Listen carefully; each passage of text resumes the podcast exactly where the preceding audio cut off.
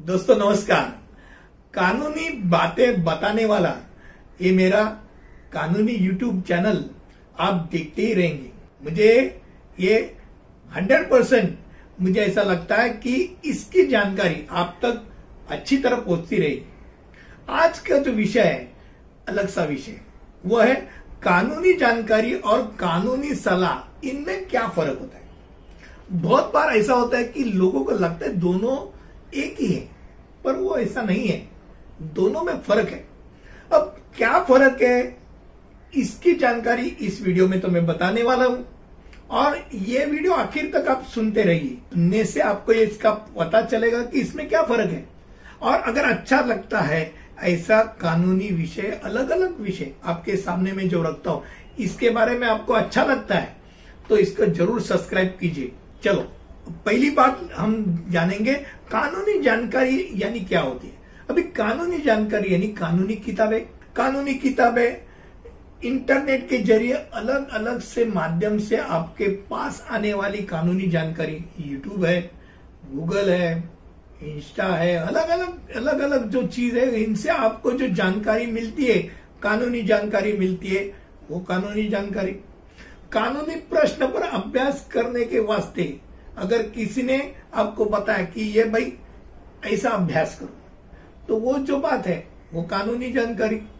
अब आपको अगर प्रश्न है, आपने किसी से पूछ लिया और उसने बताया, भाई साहब, ये स्थानीय कानून ये है तो वो कानूनी जानकारी।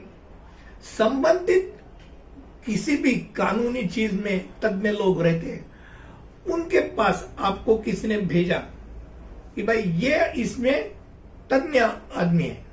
इसको, इसके बारे में पूरी जानकारी। तो ये क्या होता है?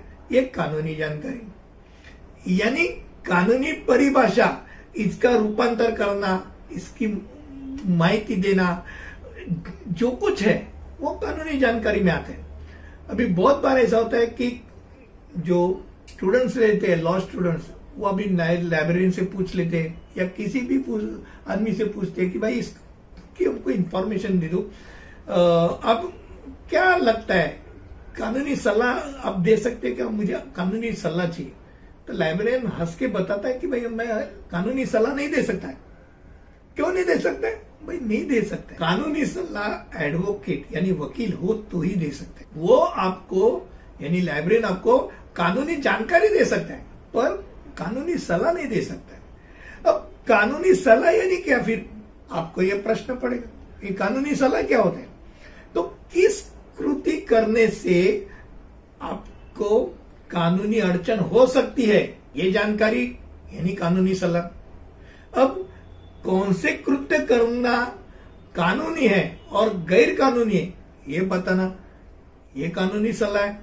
अब किस कृति करने से आपकी कानूनी अड़चन दूर हो सकती है? ये बताना। ये कानूनी सलाह हो सकता है। अब कौन सा दस्तावेज़ करना है? भाई, ये कौन सा डॉक्यूमेंट करना है? अब ये डॉक्यूमेंट करो, ये मत करो। रिलीज़ डीड करो, या तो गिफ्ट डीड करो, ये जो पता ना है, ये कानूनी सलाह है।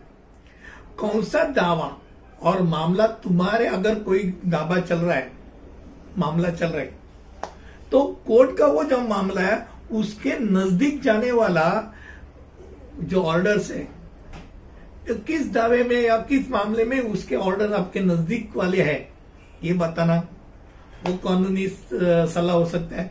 यानी एक बार दिमाग में रखिए, एक वकील एक वकील मित्र ही आपको कानूनी सलाह दे सकता है। और कानून का एग्ज़ाम यानी लीगल एग्ज़ाम बिना पास किए आप कानूनी सलाह नहीं दे सकते।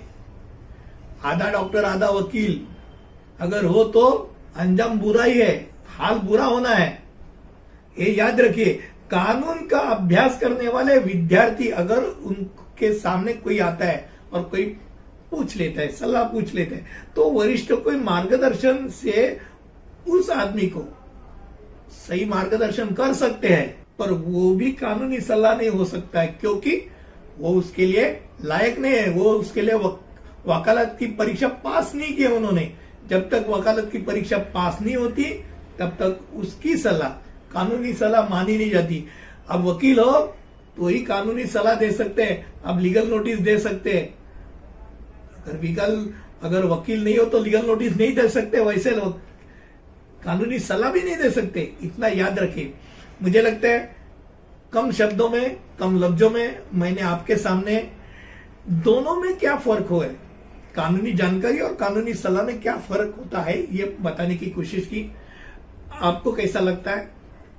ये आप मुझे ज़रूर बताइए।